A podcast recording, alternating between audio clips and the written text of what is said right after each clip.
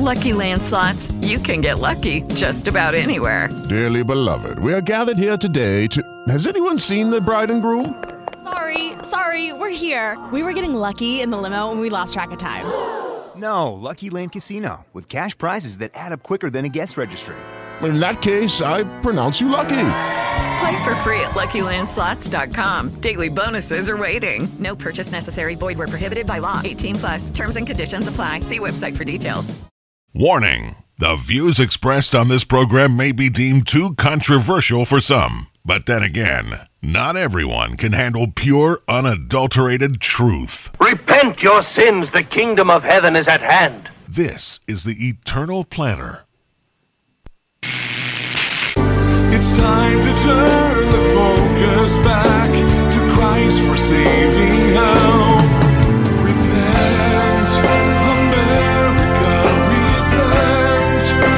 And now, your host, Rob Rennie. Thanks for checking us out, guys, here on the Eternal Planner Radio podcast, completely commercial free. Um, we're bringing to you hardcore Jesus testimonies.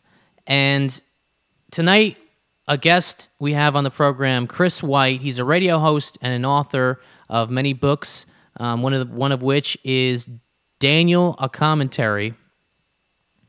And he's, a, he's got a website, and the website is BibleProphecyTalk.com. Now, before I bring Chris on, I just want to say Chris was one of the people who I reached out to when I was looking for meaning and what was happening to me. I was going through a lot of issues with sleep paralysis, um, and he was one one of the people who helped me a great deal. And um, all the stuff that he talks about, stop, sleep stopsleepparalysis.org, all the the surveys that he's he's been doing um, regarding that issue that they're spot on. If, if you're somebody who's dealing with sleep paralysis um, hey, chris's website is a great resource. Um, you know he's a great man of god and i have a great you know he's one of the smartest guys i know in the body of christ. And um, you know i have a lot of respect for him so i bring him on the show to you guys. Uh, hey chris what's up? Rob, thanks a lot for having me on. Well thanks for coming on um, first of all, I don't. Th- last time you came on the show, we talked about sleep paralysis. I remember, and it, it was a great show because uh, it's something that not a lot of people understand. They think it's a, a scientific, and they think it's um, not having to do with demonic at all. And of course, we disagree. And and I would refer you listeners out there to that show, which I'm going to link to, um, if that's something that you're interested in.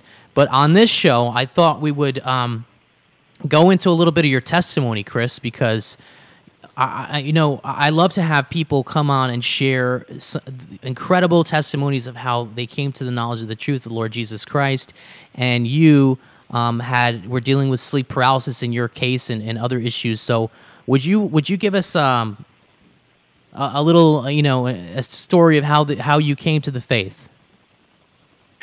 Sure. Um, yeah, I can't actually say I remember ever giving my testimony anywhere, so it'll be it'll be good to to have it out there, I suppose.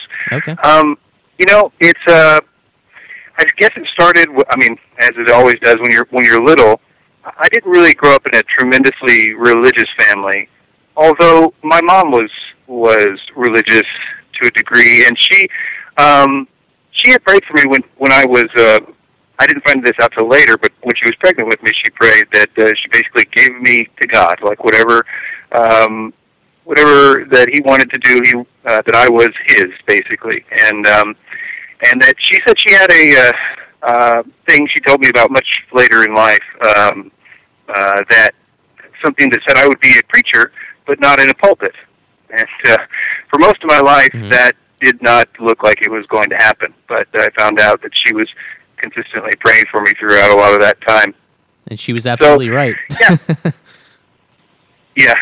Well, um, uh, it, I guess you could say, I had, like I said, I had kind of a tinge of, of Christianity. I sort of, I, I believed it was true. I think for for most of my life, um, but we didn't go to church very much. I don't really remember that as a part of my growing up or anything like that. And um, you know, I said the sinner's prayer. You know, five, six, seven, eight hundred times. I don't know how many times. You know, when it, whenever well, whenever we would go to a thing and they had something like that happen or whatnot. But um, it didn't it didn't really have a lasting impact in the sense that when I uh, got especially especially in high school, got really into the drug culture and the sort of psychedelic thing, and you know just partying and everything that goes along with it. Um, then right out of high school, I got into a band with some guys that I knew in high school, and we um, became a pretty successful band. We played uh, over 150 shows or something like that a year for the next 10 years, and we traveled all around. And of course, you could imagine that the the debauchery was pretty high in that scenario. We were heavy drinkers. I think I drank every single day for seven years. I was a pretty severe alcoholic. Um, Wow. and I, I, you know, it's funny looking back on it because I had a sense that it was wrong, that it was I was going on the wrong path, and I remember there was only one prayer that I ever prayed, and, it was, I mean, I, I prayed it uh, a number of times, but it's only one thing consistently, which was to get me free from that. I knew I didn't want it, especially in those nights when uh, the room was spinning and I had to get up and go to work in the morning. Those kind of prayers, Lord, take this away from me. But I never had any desire to do anything about it. I was, I was. well, People probably would have said I was a quote unquote good person, I suppose, but I really, I really wasn't um, in my in my heart, and, and not just the alcoholism or the drugs or whatever. It was just everything, you know. It was just, uh, just, just uh, selfish and all the things that go with it. hmm And anyways, so uh, so at that time, right around you know, still in the band and everything, I started getting into the new age. I've always been interested in those sort of interesting things. You know, what about the pyramids and what about this thing and that thing? So I listened to Art Bell for you know all those all those nights driving the bus or whatnot. So Dark matter. I was Yeah. I was pretty real familiar with all the conspiracy concepts, and that that drew me into the new age. As you know, most of the stuff that's out there that's kind of interesting about the pyramids or whatever is basically a springboard for the new age thought, the new age belief system. So I got into it pretty pretty severely. I mean, I- wasn't ever doing like channeling, you know, entities or doing anything that severe, but I believed the new age philosophy. And of course, the new age philosophy is is uh, just totally incompatible with Christianity. Um, Right. I remember actually when I first read David Icke's book, The Biggest Secret. Um, I believed it. I mean, I believed everything in it. And he said something in it one time about uh, basically what Zeitgeist, the movie, says. You know, that Jesus was just a, a pagan god, and and it was just a repeat of all these gods that had come before it. And I remember, even though I didn't believe it at that point, and I, you know, certainly wasn't uh, living any kind of Christian life, I still remember thinking, man, if this is true, then all of that stuff is false. And I remember even even now, I remember saying to myself, maybe even to God, that I'm going to figure out if this is true or not. And it's funny that I ended up really diving into that and I and producing a lot of uh, material that ref, refuted that, as well as David Icke later on, but as well as the ancient astronaut theory, all that stuff. So, anyways, um, I guess it started.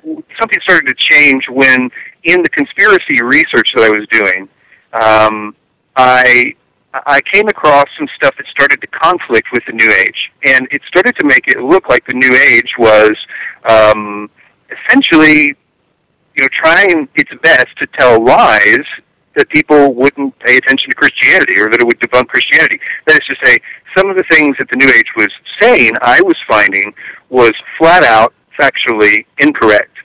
And that started this this kind of Christian conspiracy research that I was doing. So I started shifting to that kind of idea. And that in no way had anything, I mean, I, it was just one of the many things that were going on in my life at that point that were sort of pushing me in a direction to pay attention, I think. Um, keep in mind at this time I was still severe alcoholic and everything else. Um, By the So- way, uh, quick question: Your band were they involved in the New Age as well? No, not really. I mean, I was the only one that was really interested in that stuff. Um, for the most part, they just they didn't really care about any of that stuff for the most part. And the music itself was pr- was pretty uh, psychedelic type music, or Uh, music was really just straight up rock and roll. We put we got compared a lot to bands like the Black Crowes or uh, the Rolling Stones, that kind of thing. We actually played a lot with some of the Black Crowes side projects and stuff like that. So, Oh, that's cool. so, okay. so yeah, we played with Lynyrd Skynyrd, that kind of thing. So mo- mostly it was it was southern rock, I guess you could say. Okay, but getting back to what you were saying, um, uh, the New Age and and this, you were started engaging this Christian conspiracy research, and what was like one of the first kind of milestones that you wait? What was the what was the the the the you know I guess the paper or book or mag I don't know article that you read that kind of started you thinking differently. I'll tell you what it was. It was uh, it was Michael Heiser. Michael Heiser put up a website very early on um, called SitchinIsWrong.com, and when I found that, because I was a full-on believer in Zecharia Sitchin. I mean, I believe you know aliens came down here, genetically seeded mankind, built the pyramids, all the rest of the stuff that Zecharia Sitchin said. And when I found Michael Heiser, it was it gave me uh, a lot of, in addition to all the little things I was finding, it was that that gave me the, the, the foothold to say, this is all wrong. I remember emailing people that were uh, big in the, cons- or just the, con- the conspiracy world at that time and saying, look, we, we got this wrong. You know, people like Freeman and Dr. Deagle and, and uh, surprised at the kind of answers that I was getting because I was trying to tell them, hey, look, this is all wrong. We're doing this all wrong. Um, wow. and and but you know that was just it, it was just an intellectual pursuit at that point.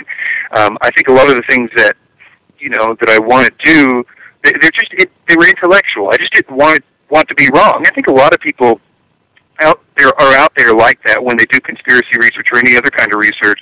They're finding that um, they, they come to Christianity's doorstep because they find out that it's true and they find out that there's all this evil that's trying to turn them away from it. But that's only half the battle. Intellectually, you can come to the agreement that, that Jesus was who he said he was in an intellectual way. But I think that's different than what, what happens next. Um, Right. So What was, what was the reaction of some of your uh, colleagues or I guess just friends who were interested in the conspiracy stuff when you told them that they're wrong? Well, um, it was uh, for for I, I can't remember if what I'm about to say is it was right around that time period. I'm, I I don't know if I guess this is right. I think this is right right around when I got saved. Um, that's when I was really trying to tell people, especially because right around this time, you know, the stuff about zeitgeist and stuff started coming out, and I remember just going out to the conspiracy world and all the forums everywhere that they were, and we're starting to was starting to post about this stuff, starting to say, "Look, guys, this is wrong. We, we're, we're this is, Jesus wasn't, you know, the, the, the same as Horus. Horus was never said to do all this stuff, and tried my best to get anybody to listen to me. And I was so shocked at the complete unwillingness for people to look at the evidence, so much so that it started the so-called Zeitgeist Challenge, which was, look, I'll give you a thousand dollars if you can prove me wrong. So that that started a whole thing right there. Is I actually had to try to I had to you know pay people to look at the information. Um, of course, nobody ever did take the Zeitgeist Challenge. Even to this day, there's never been a serious inquiry about it. but um, That's but funny. th- but the point is, is that I was overwhelmed with the underwhelmed uh, reaction from the conspiracy community about the things that I was finding. hmm Okay. So, somewhere along the way, my girlfriend, um, who who was a Christian, she was around. I wasn't a Christian, but I, I told her I was a Christian because I kind of I thought I was a Christian in, in some weird way, um, and and I could probably and I I guess I I I don't know what to what to say about it, but I for about a year we dated, and I remember her telling me one night, like you know this drinking thing, you know, if we ever got married, you know, we couldn't do that. And I was like, ah, you know, whatever. And and I and to make a long story short, I just quit drinking. I quit drinking that day, um, and that wasn't anything to do with my salvation. But something happened when I quit drinking. It it it stopped a lot of the cloudiness that was going on in my life. And it really, at this time when I was trying to figure out a lot of other stuff, um, it all started coming together really seriously at that point. And it came down to, okay, uh, something something kind of like a supernatural experience. I, I remember it clearly. I was still smoking pot, um, Mhm. at that. And I remember this is gonna this is a terrible thing to say, but I remember one time um, I, I was still smoking pot and I I got high, and I remember thinking, just being so convicted about it, like this is something that's you know you probably shouldn't be doing this new kind of thing. And, and I remember almost like this is going to sound crazy, but almost like hearing a voice of somebody saying something like, um, "This guy believes uh, all this stuff," you know, um, but he, but I can't remember exactly what it was, but but he doesn't. Uh, if he would believe in Jesus, like he believes in all this other stuff, that's the word I remember hearing. And I know it sounds weird, Wow. but I remember whatever that was, it, it, and I remember thinking at that point, you know what? I'm going to find out about Jesus. I'm gonna I'm gonna go and I'm gonna go to my room. I'm gonna pick up my Bible and I'm gonna start following Jesus. And I did, and I almost this is again going to sound crazy, but I almost heard cheers. Uh, no, I believe you. Go ahead, keep going. uh, but I almost heard anyway. So I did, and and I did, I don't know if it was that day that I was saved. I don't know if it was a week after, two weeks after, or whatever. But I can tell tell you this: things were different um, soon after that in my heart. Things were different in the way that I viewed sin. Things were different in the way that the peace that I had. Things were just plain different in my zealousness for uh, Jesus. I mean, it was it was a night and day difference in that regard. I, I just I began to see like mainly the the things that were different was I began to st- love the things of God and seek after the, those things and, and, and seek after Jesus and, and and started to really be convicted of the other sins of my life. I mentioned pot, for instance.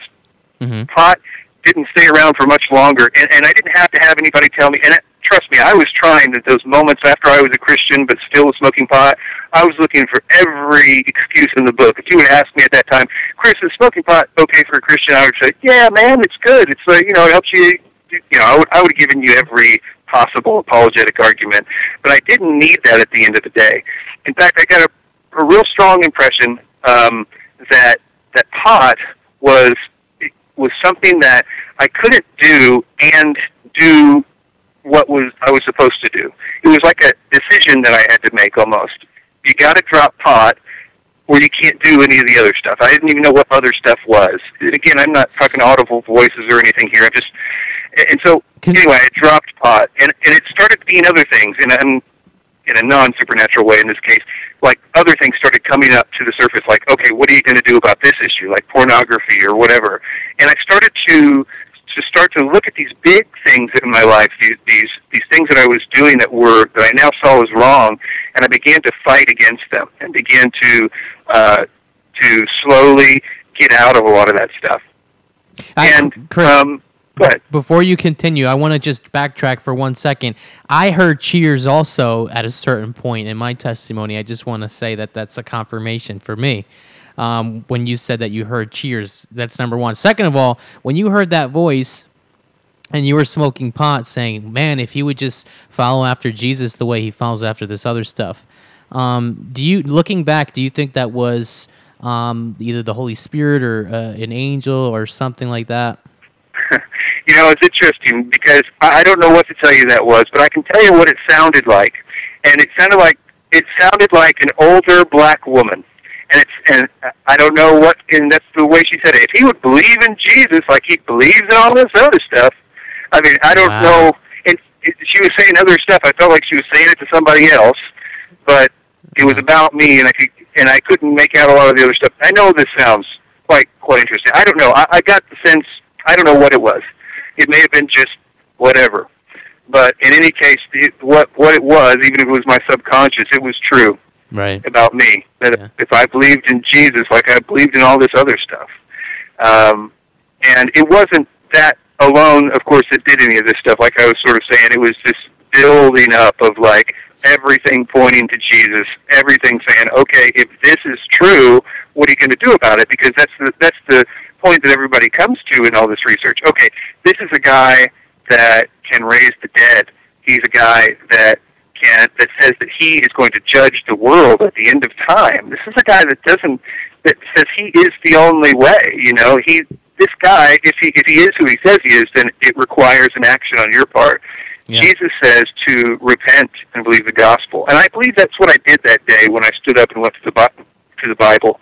I believe that I had a belief in a sense in my heart of, of like uh, what I understood about the gospel. I believed Jesus was who he said he was, but I didn't do the other part. He says repent and believe the gospel, and I think that that, that part.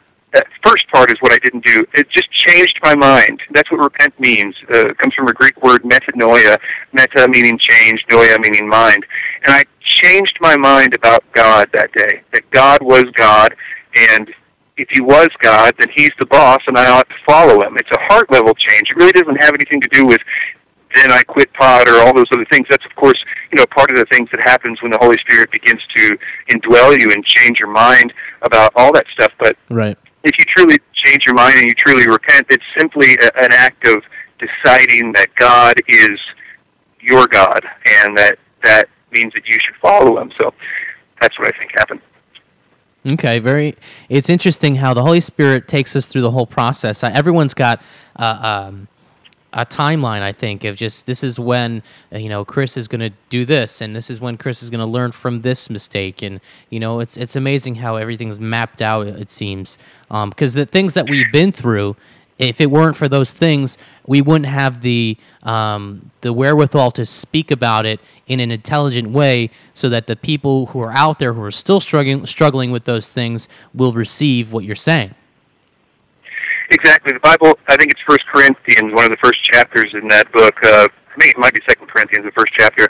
Uh, talks a lot about that and says that that's the reason we go through some of the things that we do, so that we can properly minister to others who've gone through the same things. And in my life, that was certainly true. Um, you know, I talked about Zecharia Sitchin. There's others like David Icke I mentioned, uh, but Michael Tsarion and, and Jordan Maxwell and all these guys in the conspiracy world. I look back, and if I hadn't have been deceived by those guys, I certainly could not have uh, done the work that I did ultimately in in showing a lot more people that they were wrong. Right, right. So after you started to to do some house cleaning and you were getting rid of, of bad habits in your life, um, when you were Right. when you were finally cleansed of all those things, I guess you could say, um, what was the next step? The next step was I remember that right around that exact same time was the same time that I started to get really zealous for ministry.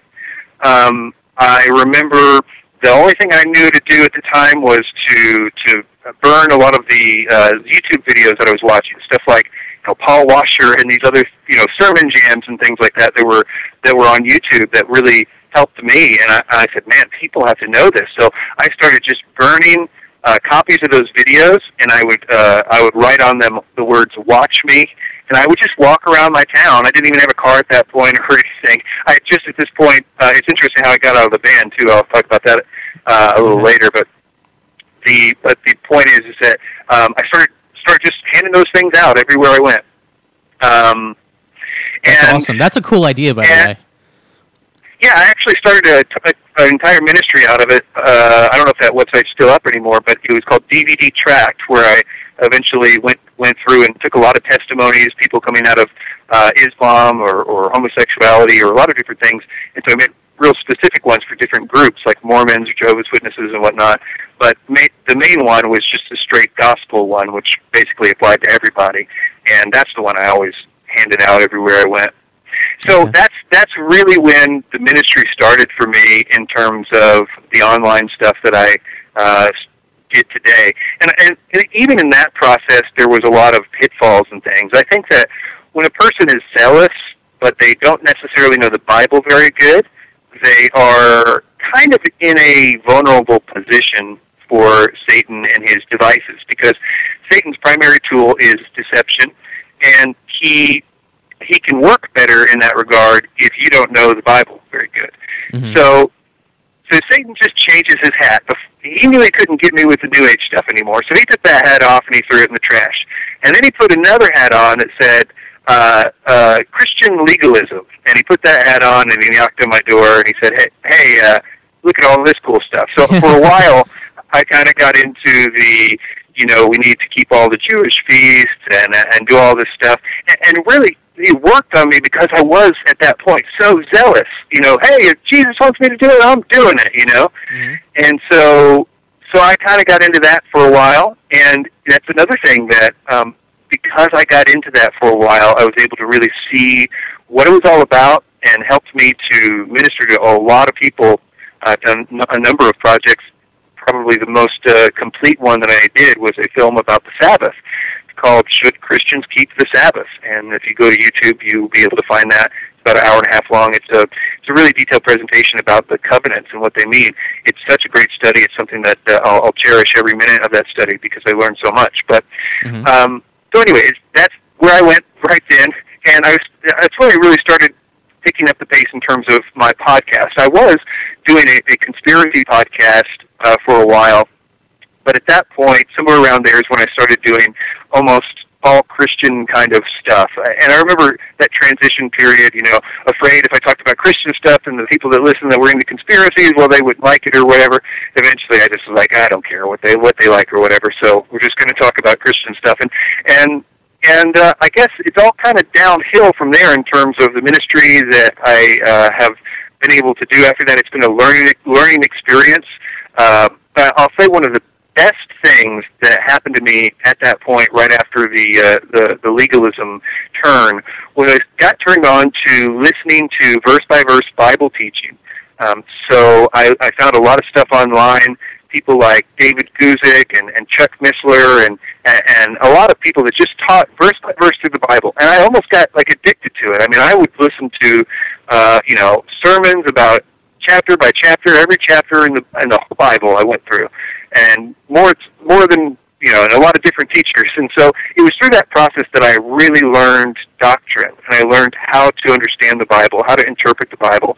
It really helped me develop that the Bible means what it says and says what it means, and you know, if and it's worthy of our respect and worthy of our study. It really blew my mind. Um, about that. So uh, that's a really important thing today. And one of the things that uh, the ministries that we do is we send out free data DVDs that contain, it's a dual layered da- data DVD. It contains 8 gigabytes of free material, tons of verse by verse teaching, lots of videos and stuff like that. It's called the Christianity 101 DVD. It's totally free. I'll ship it to you wherever you are in the world. Uh, just go to any one of my websites and look for Christianity 101 DVD. That's cool. And by the way, you have a lot of websites.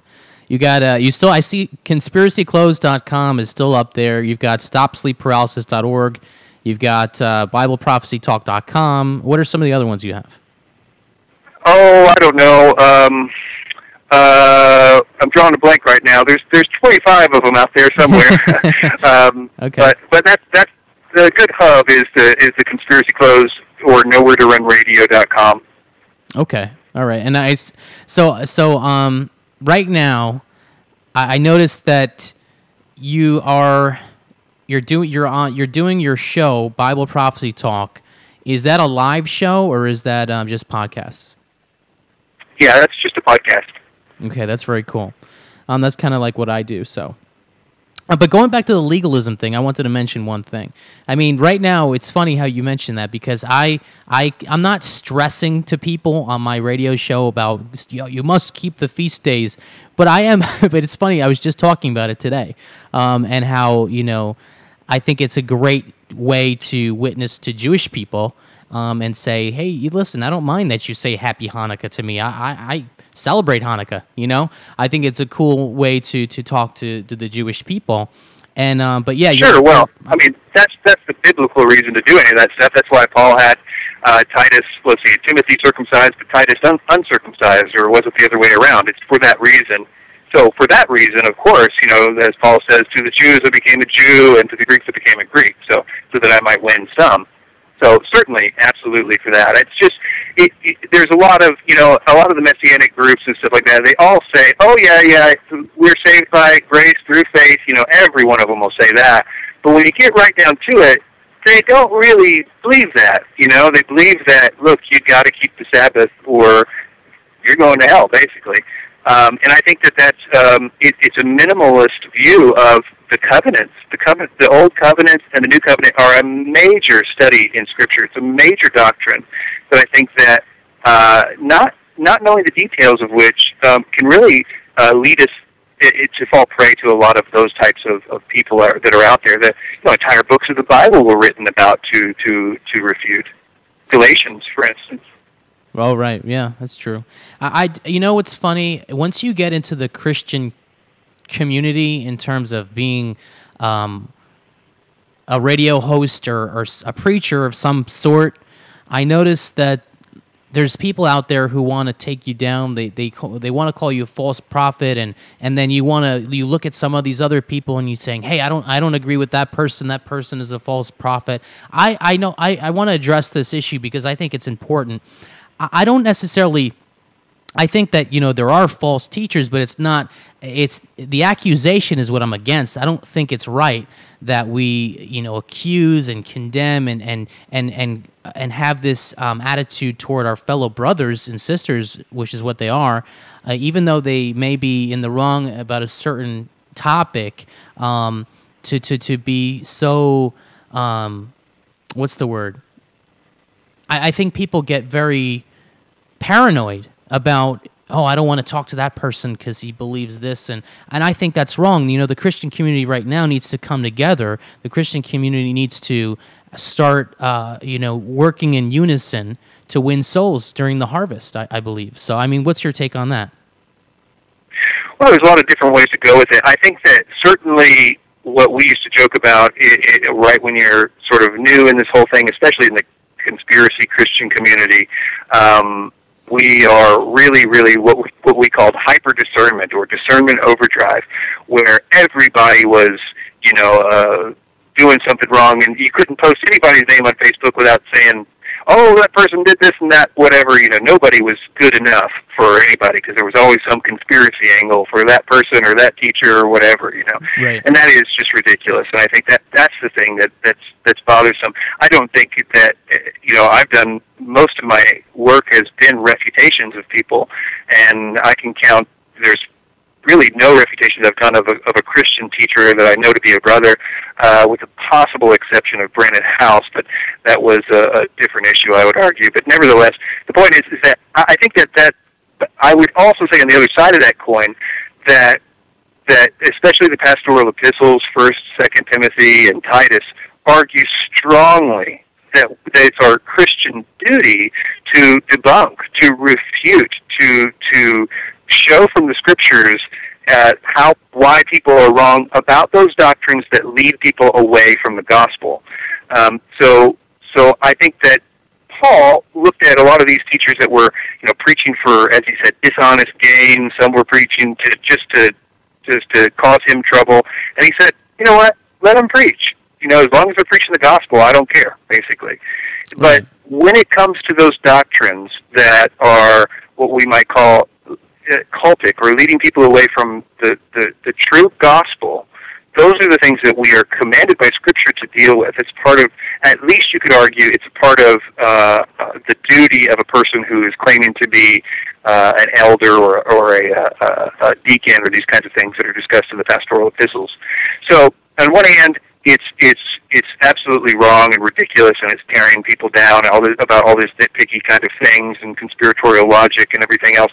But on the other hand, there is a place for it biblically. yeah i, I would it's agree done right, and it's almost never done right, by the way. But yeah, unfortunately. Um, well, do you mind uh, talking about some of those instances where you you you were forced to address a certain doctrine which you felt was uh, harmful toward you know people who seeking the truth? Well, uh, most of those kinds of things, uh, for example, the sacred name movement. I did a, a video one time called the Sacred Name Movement Debunked. This is this is basically a doctrine that at its worst is saying that if you don't say the right name of God, uh, the Tetragrammaton, Yahweh, or whatever they want to call it in their version, uh, or don't say Jesus right, then you know that's God's sort of way for telling who is and who isn't a part of the elite club. That kind of stuff uh, is, is a good example of somebody that's claiming to be Christian that needs to be refuted. Um, that that's the kind of thing that I'm talking about. Anything anything that that uh, for example, other there are certain Catholic doctrines about salvation that uh, apostolic succession and things like that. I've done stuff on that really deserve to be refuted. They aren't nit- nitpicky issues. Um, I could be said because I have been doing a little bit more on Bible prophecy lately. Um, there is there is I tread lightly on the idea of when I think people have a wrong doctrine about that because look, there are a lot of different ways that people interpret that, that of people that are absolutely genuinely saved. But I do think that it's important, and I think it's important to talk soberly about it. Talk, uh, you know, and and I think that in those cases, um, for me, that's about the nit, nitpickiest I've gotten, and I really haven't done that, like I said, but one time, and even that was was pretty pretty low key. Yeah. No, no. I, I love the way you do it. It's it's you do it in love, and I and I think everyone appreciates that. And um, it is definitely necessary. And uh, we're going to get into some of those uh, more controversial topics, such as the Antichrist, in a second. Um, first of all, I just wanted to say that uh, in my experience, when I speak to a Christian who is um, following after the Holy Spirit, you know, and really speaking in tongues and you know really trying to be led by God and you know have 100% given their life to Jesus Christ. Um, and I, we happen to disagree on something. I don't necessarily feel the need to uh, to con- to um, you know force them to to take my point of view. I think it's okay uh, that they have their point of view. And I think there are certain parts of the scripture that are are not necessarily black and white um, you know, for example, there's a whole always the pre-rapture, post-rapture debate, and um, you've got, of course, there's the Antichrist debate. So, um, in your case, I was listening to your video about the how Barack why Barack Obama is not the Antichrist, and you gave ten reasons, and all from Scripture, which which I thought was great. Um, do you mind? Uh, would you talk about some of those, and you know, tell people out there why you feel that Barack Obama is not the Antichrist? Well, um, I think there's a number of ways you could approach this, that subject. I don't have it in front of me, but I'll just sort of talk off the off, off the cuff, as it were.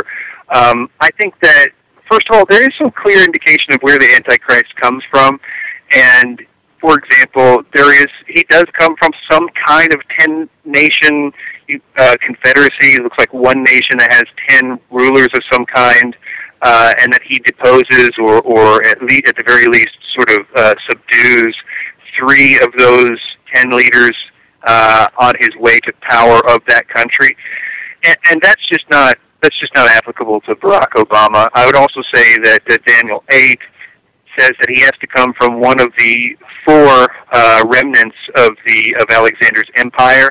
That would include um, what we call the Seleucid Empire, which would be like Egypt and and the Ptolemaic, or excuse me, that'd be the Ptolemaic Empire, the Seleucid Empire, which would incorporate some Muslim countries as well as uh, you know uh, Macedon or Greece as well as Thrace. So he, he's just not from any of those places, and um, it doesn't matter if you think he's from Kenya or Hawaii or whatever. He's just it just that didn't do any of those things.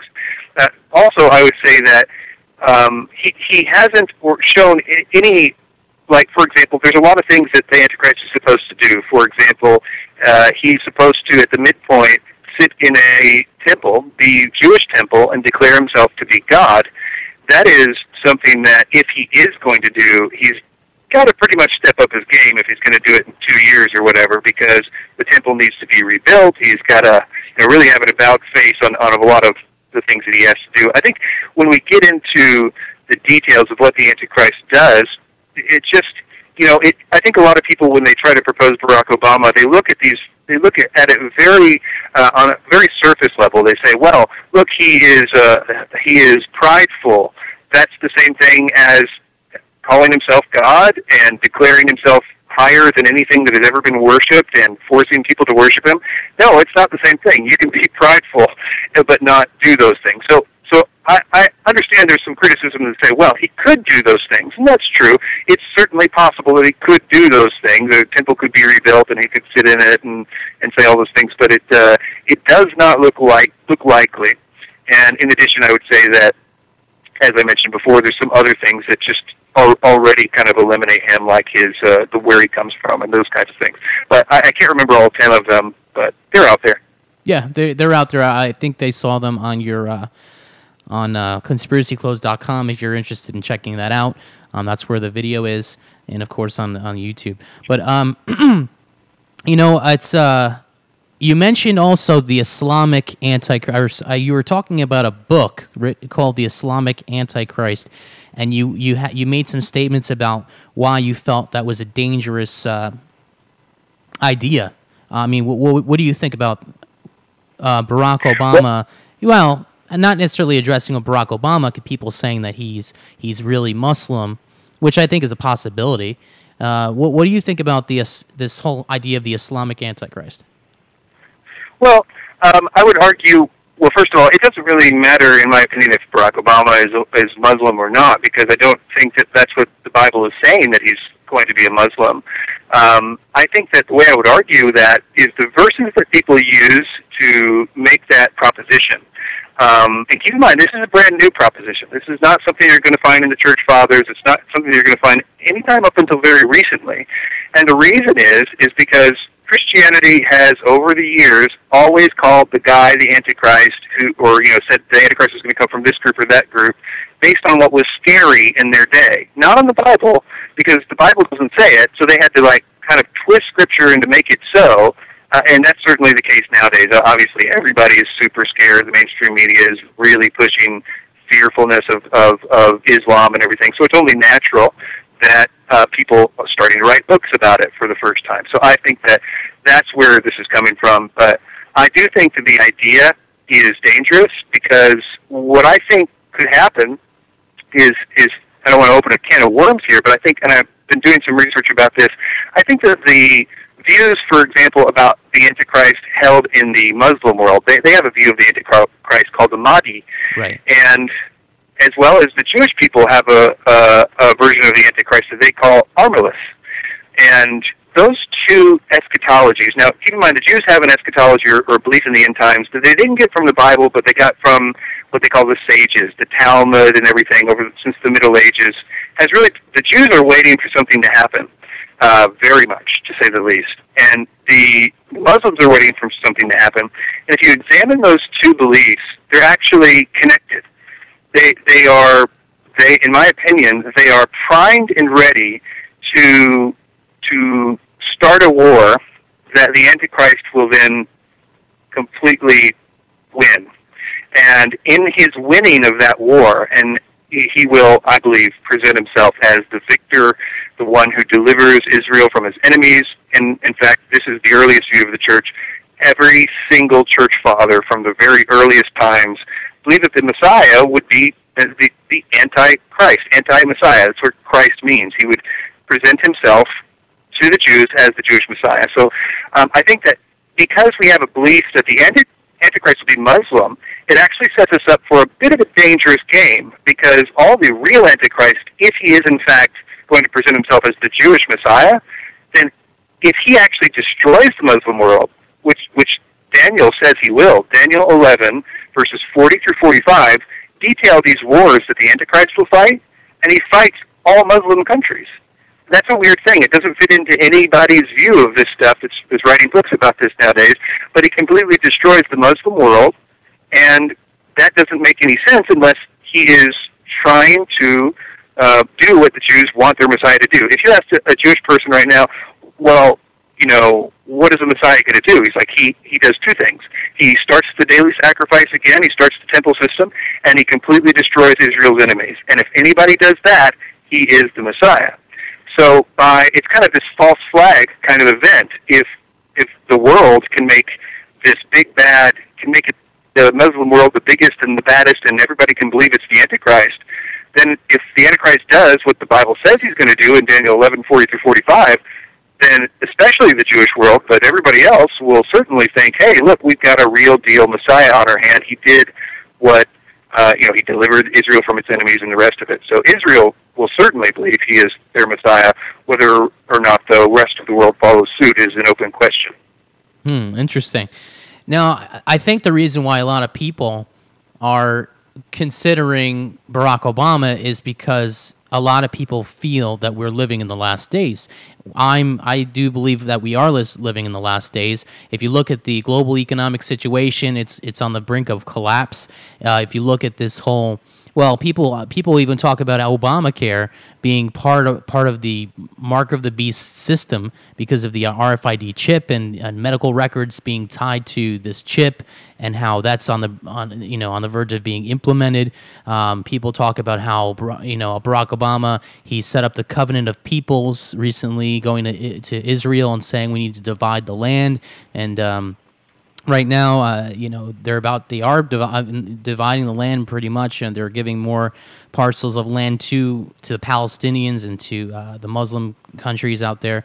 So I think. Uh, you know whether or not he is or not, I think it's yet to be seen. Uh, I think there's uh, it's open for debate, and I think uh, we will be seeing in the near future um, the, all this whole story unraveling, or or just you know becoming more obvious to, to the to the onlooker. But um, right, and I, I would say on that point, I would say that that's all true. Those are all things to look for. But I think it's important to keep it in, in context because the Antichrist does those things, the mark of the beast, in, in the context of forcing the world to worship him. Uh, after he resurrects from the dead, okay, that that's the context from this. After the re- the resurrection of the Antichrist, whether that's real or fake, I don't know.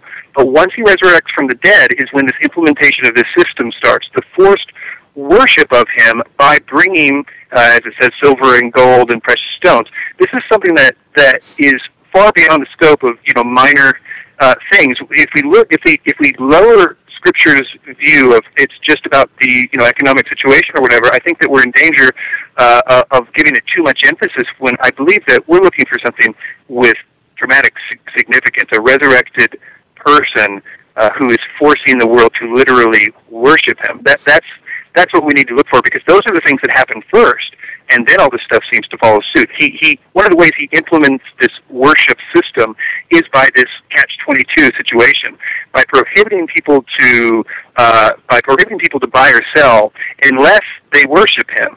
That's the, that's the trade-off. Will you worship me? No? Okay, then you die. Uh, and I think that's it's a very epic situation that goes on there. So I I understand, and I and it could be, it could very well be that these, these things that we're seeing are part of that. But I feel as though the Matthew 24 verse, when Jesus is talking about those things that we're to watch for, he says it in the context of something happening very quickly. All this kind of stuff that, that he's talking about comes together in a pretty quick way. Um, and I think that, you know, that's kind of a tangent there, I guess. No, yeah, it's it's we're gonna see what happens very soon. I think uh, it's uh, a lot going on, and, and you know, of course, people are their their ears are are kind of like peaked or whatever the term is because of Christians being persecuted around the world. Christians being are being killed in, in I think alarming numbers, much more so than in the past. Um, the Muslim world coming together, uh, you know, despite and of course all these secret wars that were being waged in the Middle East and kind of consolidating the Muslim Brotherhood under one banner, um, and of course. Uh, you know, people saying how Israel is is on is is going to be attacked pretty soon, uh, whatever. You know, it's it's interesting. You know, I guess what what can draw from all this is that it's we live in re- extremely interesting times. I don't think we've. Uh, my parents always say they've never seen times like this. Um, I've talked to people who say they've never seen world situation this bad. Uh, of course, people say, uh, the Bible says, uh, uh, people's hearts will grow cold. I think we're seeing that. Look at how um, the young people, our generation. Well, Chris, I'm not sure how old you are. I'm 31. How old are you I'm again? 30, uh, 34. You're 34. Yeah. So I mean, our generation. I mean, we're not getting married uh, in our generation. A lot of us are, are in our parents' houses. We can't really find a job. Um, a lot of us are so self-centered. Look at the selfie. People taking these selfie photos all the time um, people are, you know, just lovers of selves, just like the Bible says. In the last days, will be lovers of selves. You know, it's all that stuff is is come to pass. It's all prophetic, and it, it's just all these things that are being uh, fulfilled that are, are, piquing everyone's interest, which is kind of kind of cool. And of course, you're seeing these websites like theblaze.com and you're seeing and WND.com, which are becoming more popular, and they're very upfront that they actually they believe. You know, you could see that they're they're their headlines are all kind of like believing that this is coming to pass with the Christian persecution and whatnot. Right, but I would just say this: I think that we need to be careful. This is something I'm only now just sort of being burdened by. Is that all the things you just got done talking about? Those are the things that if if they if, if it's played up. And trust me, I think we're in the end times too. But if we bite too hard on it, then I think that that we're we're in for a setup because because um, I, I think that if we if we really think that I don't know. I'll just I'll just leave it there, but, but I'll just simply say that I think that we need to be careful because all these things that we're seeing is what if it's supposed to look like um, all this, you know, all the end times? What if, because I think that the Antichrist, if he's really going to be the Antichrist, he needs a fake Antichrist. He needs somebody to defeat in order to be the victor. It's the age-old false flag situation. He doesn't come uh, he, he, he needs a big bad enemy to defeat, and I think that we might be fighting a straw man. And we are. I think that we're in danger of if somebody ever destroys that straw man, we're in danger of looking to him as if he has done a great work. I, I think you, that's a great point, and and we don't know, and I and I, I think it's good that we have opinions as Christians, but not really take such a hardline stance because we don't know. And of course, the Bible says no man knows the day or the hour, and uh, we have to just be led by the Holy Spirit. Of course, you know, a, a, lot of us who are led by the Holy Spirit and, and listen to the, what the Holy Spirit is saying, um, for whatever reason, we may come to different conclusions regarding these types of issues, which ultimately are peripheral issues. You know, of, of course, if we are preaching the gospel message and we, we are talking about um, you know, Jesus Christ, the only way to be saved. Um, all this other stuff is secondary. Wouldn't you agree? Oh, absolutely. Yeah, yeah. So I just, I just think that it's important that we we continue to come together, and uh, I just see too many. There's too much division. Well, the good thing is that um, non-denominational churches are on the upswing. Um, the other churches are dying out. I'm looking at my parents' church, the Methodist Church. Um, there's no young people going to these churches. They these churches will die. There, there's no way they can survive. I, the churches that I that I see that are growing are full of the Holy Spirit. They're full of miracles, signs, and wonders, uh, healing, and and and that's the stuff that we should be talking about. And it's crazy how every every day I turn on YouTube, I see a new channel where there's a new person who says that that God spoke to them and to tell people these messages. And I think, oh, that's great. I think that's evidence that you know the Bible says in the last days God will pour out His Spirit onto all man. And I think that's what that's evidence of that. Um, whether or not they are, as you say, if you're a young believer, not really knowledgeable of the Word of God, you are susceptible to spiritual attack. That's for sure. But um, ultimately, you know, if they're in God's hands and the Holy Spirit's leading them, um, it's it's going to end for the better. And um, it, it's just it's incredibly interesting times we live in, and uh, I think it's really cool. Um, even though it's it's going to be a devastating time, um, as the Bible says, you know, we do. I think we are living the last days. Uh, there are a lot of bad things that are going to happen, but uh, those of us like I, I, you know, it's interesting, Chris, and I wanted to ask you about this. I have a sense of peace. I don't feel worried. I used to feel real worried. You know, before and back in 2010, before all this happened, you know, I was looking at the bank bailouts and I was I was so worried. I was, I was so upset. All I did was was talk about politics. I got involved in some political campaigns and was trying to change things through political means. Um, and and and now uh, that stuff's boring. That stuff's not interesting. That stuff is ultimately not going to do any good. And I have a sense of peace. I mean, do you have a sense of peace about what's what's coming upon the world right now? Absolutely. Um, and I, my my testimony actually mirrors that identically. I mean, I was really serious about that stuff. Uh, I was before I was handing out gospel DVDs. I was handing out 9/11 DVDs and DVDs about vaccines and aspartame and and everything else was just was so serious and and fighting the the new world order and everything. But it really just paled in comparison to the the gospel and getting people to understand the gospel was like, if I could do that one thing, that's, you know, not everybody needs to know about vaccines, but everybody needs to know about the gospel. And if Jesus wants them to know about the go- uh, vaccines after that, he'll he'll let them know. You know, he'll lead them to somebody or tell them himself. I mean, the the the, the point is is that that's not what people need, and so that's where I think that with with uh, the things that you know, the politics, all the stuff that's going on right now. I mean, it's just so, as you said, it's boring to me. And I, I, I tread lightly on that because I know some people would say, "Well, so Christianity is, is you know, you're not, you're not doing your part and all this, the rest of the stuff." And I would say that if you really, if you really knew what this was all about, then you would see that this is the best thing that we can do is to to reach out with the gospel and to disciple people like Jesus says to go and make disciples of all nations. And that's the thing. That's the thing that's important. And and I think that uh, it's what he does to everybody that had some kind of cause like that.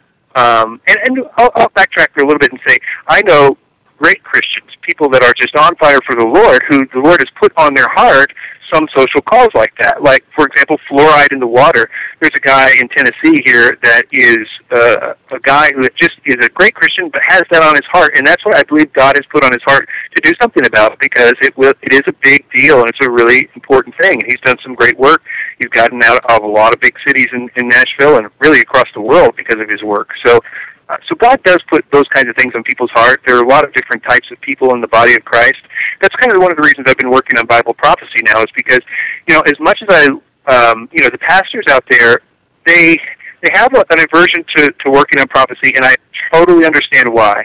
Because prophecy, as you said, it's divide, divisive, and, and and if they are divisive in the pulpit, then they you know run the risk of dividing the church, and, and that's just not a healthy thing to do. On one hand, and so I don't feel like a lot of the pastors in, in churches, denominational or non-denominational, are doing much about it. But at the same time, you know, a good third of the Bible is, is prophecy at the time that it was written, and Jesus talks more about this abomination of desolation event and this future complete exodus from Christianity, what he calls the great apostasy, this thing that will happen as a result of the Antichrist. He talks so much about that. It was something that Jesus said in Matthew 25, 24, excuse me, 24, 25, see, I've told you beforehand about that. So he wanted us to know about that stuff. So, so although I, um, you know, I, I understand about that stuff, I also think that perhaps that's a you know, one of the things that uh, that God wants us to do too is to work on those things that He's put specifically on our heart as well.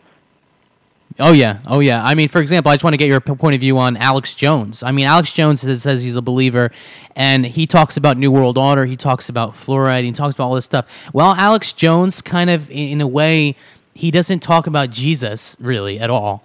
But at the same time, I think he's done a lot of good in the sense that he has exposed a lot of the these satanic cults, like um, out in California with the uh, Bohemian Grove, and he's he's done a lot of interesting documentaries about uh, American, uh, you know, with uh, Aaron Russo and stuff like that. You know, what's your take on Alex Jones?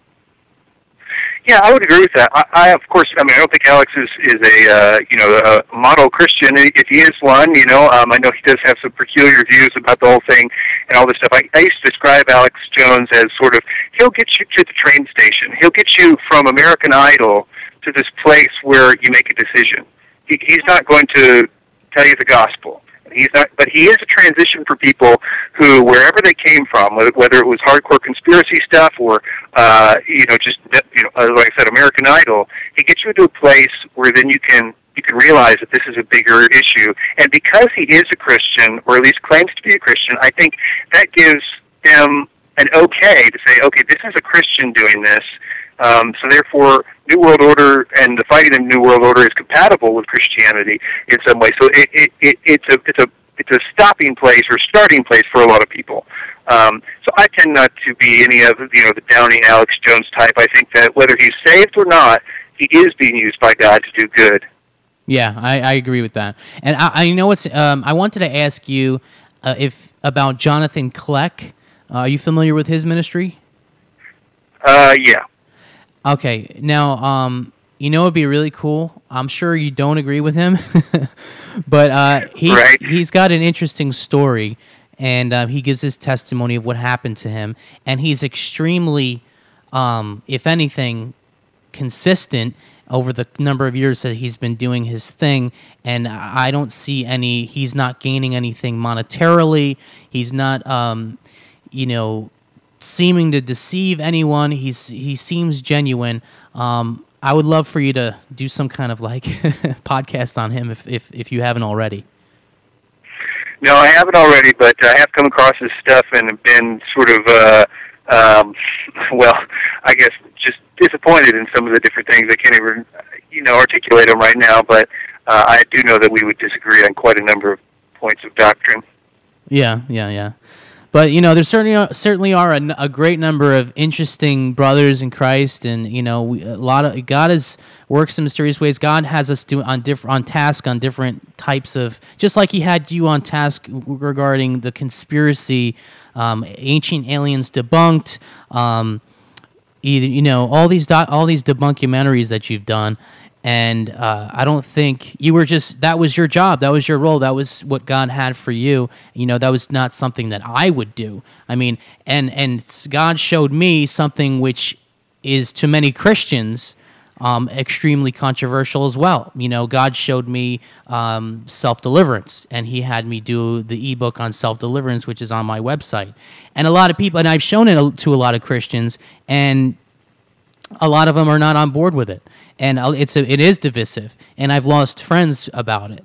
But at the same time it i, I it's 100% what god showed me and um, i'm not you know that's that's period. And and it's something that i continue to use myself and i think is important and i think that uh, i do i'll also talk about intercession. So like it's amazing how each one of us has different roles and we we talk about different things that are that are pertaining to our experiences. So I, I think it's important to, to Right. remember that as well. That's that's been the story of a lot of the stuff that I do. I mean, I it's been all over the board. The things that I have done, they see they're completely, you know, not really connected in any particular way. But the one thing that's been consistent, and the reason it's like that, is because um, every time I get something like that on my heart to do, whether it's ancient aliens debunked or whatever it is, um, I, I just am obedient to that. I give it to God, like you know, God, you could use this is yours. You use it to do whatever you want to do with it. If people out there need to hear this, you know, and I'll do my part and and try to do a good job and do good research. And I think that God honors that in ways that surprise me all the time. Um, one of the greatest compliments I ever get is when whatever it is, whatever video or podcast or whatever it was that I put out there, that somebody says, you know, I didn't. I cried out to God and I asked Him to show me the truth about this thing, whatever whatever it is, and I was led to your video, and that just changed everything. And you know, they became Christian or whatever it was, and that's the thing that really is the best compliment that you can get because God was saying, okay, well, if you want to know about that, here's where you go for that. It's a tool, one of one of tool, one of the tools that God can use to help other people. And if you put yourself out there in that position to be a tool to for Him to do whatever He wants to do, to use you or not to use you, I think that's where He he uh, he he shines the best. I mean, that's one of the great things that we can do in the kingdom of God is be um, a part of what He's doing. You know, if you didn't write that ebook, for instance, and God wanted to show somebody that exact same material, He'd just go to the next person that He told to do that or to do something similar. Yeah. Um, so we didn't have to be a part of His plan, or or, or to, as, as He says, we we get uh, you know, treasure in heaven for this stuff. You know, on that day are rewards for those things that we got to be a part of in his in building his kingdom.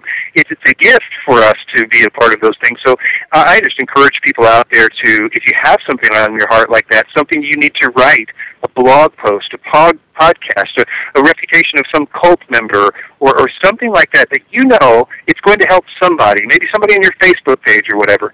Take the time to do it and give it to God. And if it just helps one person, then that's what it was supposed to do. But I can tell you, nine times out of ten, it's going to help two, three, hundred. Yep, uh, that's that's true, and I've definitely gotten those comments too. People saying that, "Oh, I was praying and God showed me this uh, on your site, and it feels great, and that God uses us, and we're so blessed um, because He's. You're right. He doesn't have to use us. He can use the next guy, and it would be the same. So, Chris White, um, we're going to end it there. Check out Chris White's website, conspiracyclothes.com. Check out um, BibleProphecyTalk.com. Check out StopSleepParalysis.org, which is another great site. We're talking about sleep paralysis. I'm also going to link to the to the other interview Chris and I did uh, a while ago on sleep paralysis.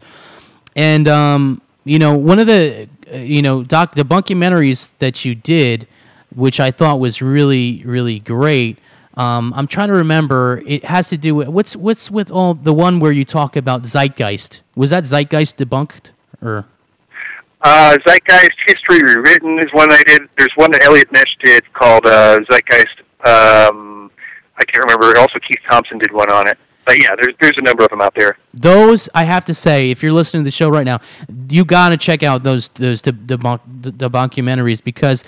It, you know, Chris, you do such a great job. You're such a great researcher, and you know God uses you, and and you know you really you go into so much detail regarding why the whole the whole this whole idea is bogus. And you know it's funny because it's one of the big arguments atheists use against christianity this idea that oh this idea of a messiah jesus virgin birth that's throughout history in different religions and blah blah blah. And they love to use that.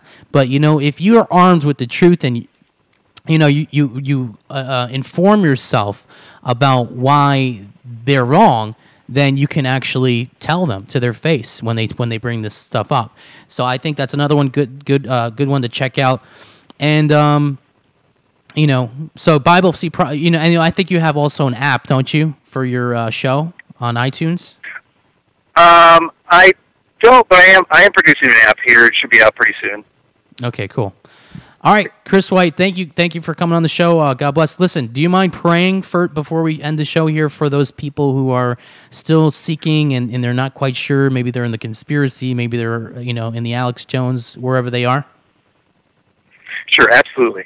Okay. Lord, um, we just come to you in the name of Jesus Christ, and we pray for these people that might be listening. Lord, I know that with you, nothing is an accident. So, however these people are listening to the show, however it ended up on their MP3 player or wherever, Lord, I know that uh, you are paying attention and that you love them. And so, I would just pray for you to complete, to start a work in them and to complete it, Lord. I pray that you would lead them to the truth of your Son, Jesus Christ, and I pray that you would convict them to find out more about him. And if they find out the truth about him, if they know the truth about him, Lord, convict them to then become a follower of Jesus Christ, to to begin to follow him and to um, and to really come to a full knowledge of you in Jesus Christ. Amen. Amen. Amen. All right, Chris. Uh, God bless. Take care. Good talking. You too. Bye bye.